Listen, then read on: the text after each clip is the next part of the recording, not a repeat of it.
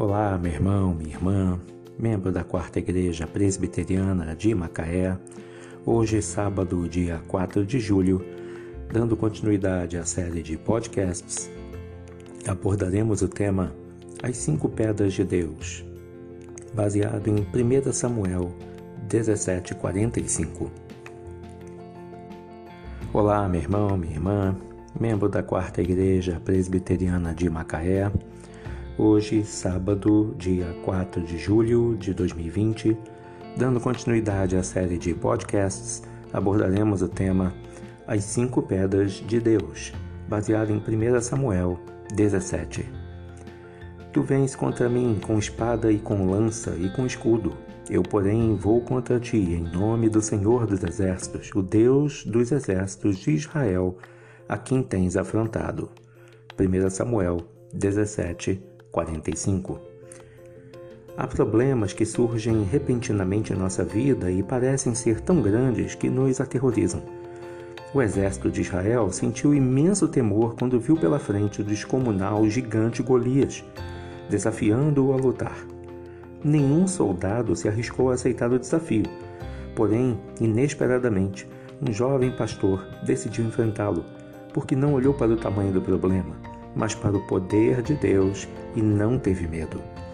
Nós também nos deparamos com alguns gigantes que nos inibem, nos atemorizam e nos fazem retroceder.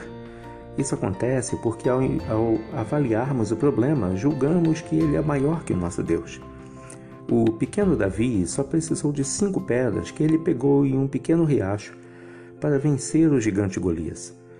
Há cinco ensinamentos na palavra, nessas cinco pedras, que poderão nos ajudar a obter vitória contra o medo. O primeiro deles é o reconhecimento. Deus é mais poderoso que qualquer um dos nossos problemas ou temores. Conforme nos tornamos mais íntimos do Senhor através da oração e da meditação na Sua palavra, nossa coragem é fortalecida. Ele se torna a nossa rocha, suas promessas passam a ser o nosso escudo. A segunda pedra é a do relacionamento. O Senhor provou seu amor por nós quando nos aceitou em sua família, apesar de sermos pecadores. O sacrifício de Jesus na cruz nos tornou co-herdeiros de Deus. Por isso, Ele é o nosso pastor e nos sustenta na palma da sua mão. Seu Santo Espírito habita no nosso coração, porque para Deus somos muito especiais.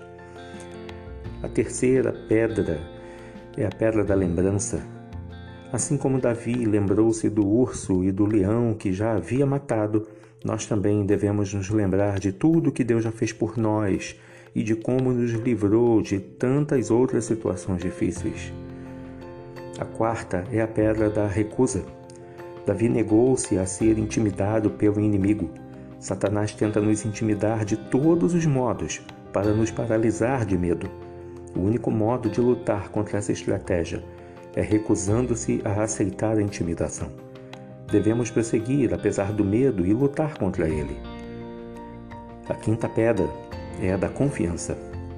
O pastorzinho Davi enfrentou o gigante inimigo com sua confiança depositada no poder de Deus. Por isso tinha certeza da vitória.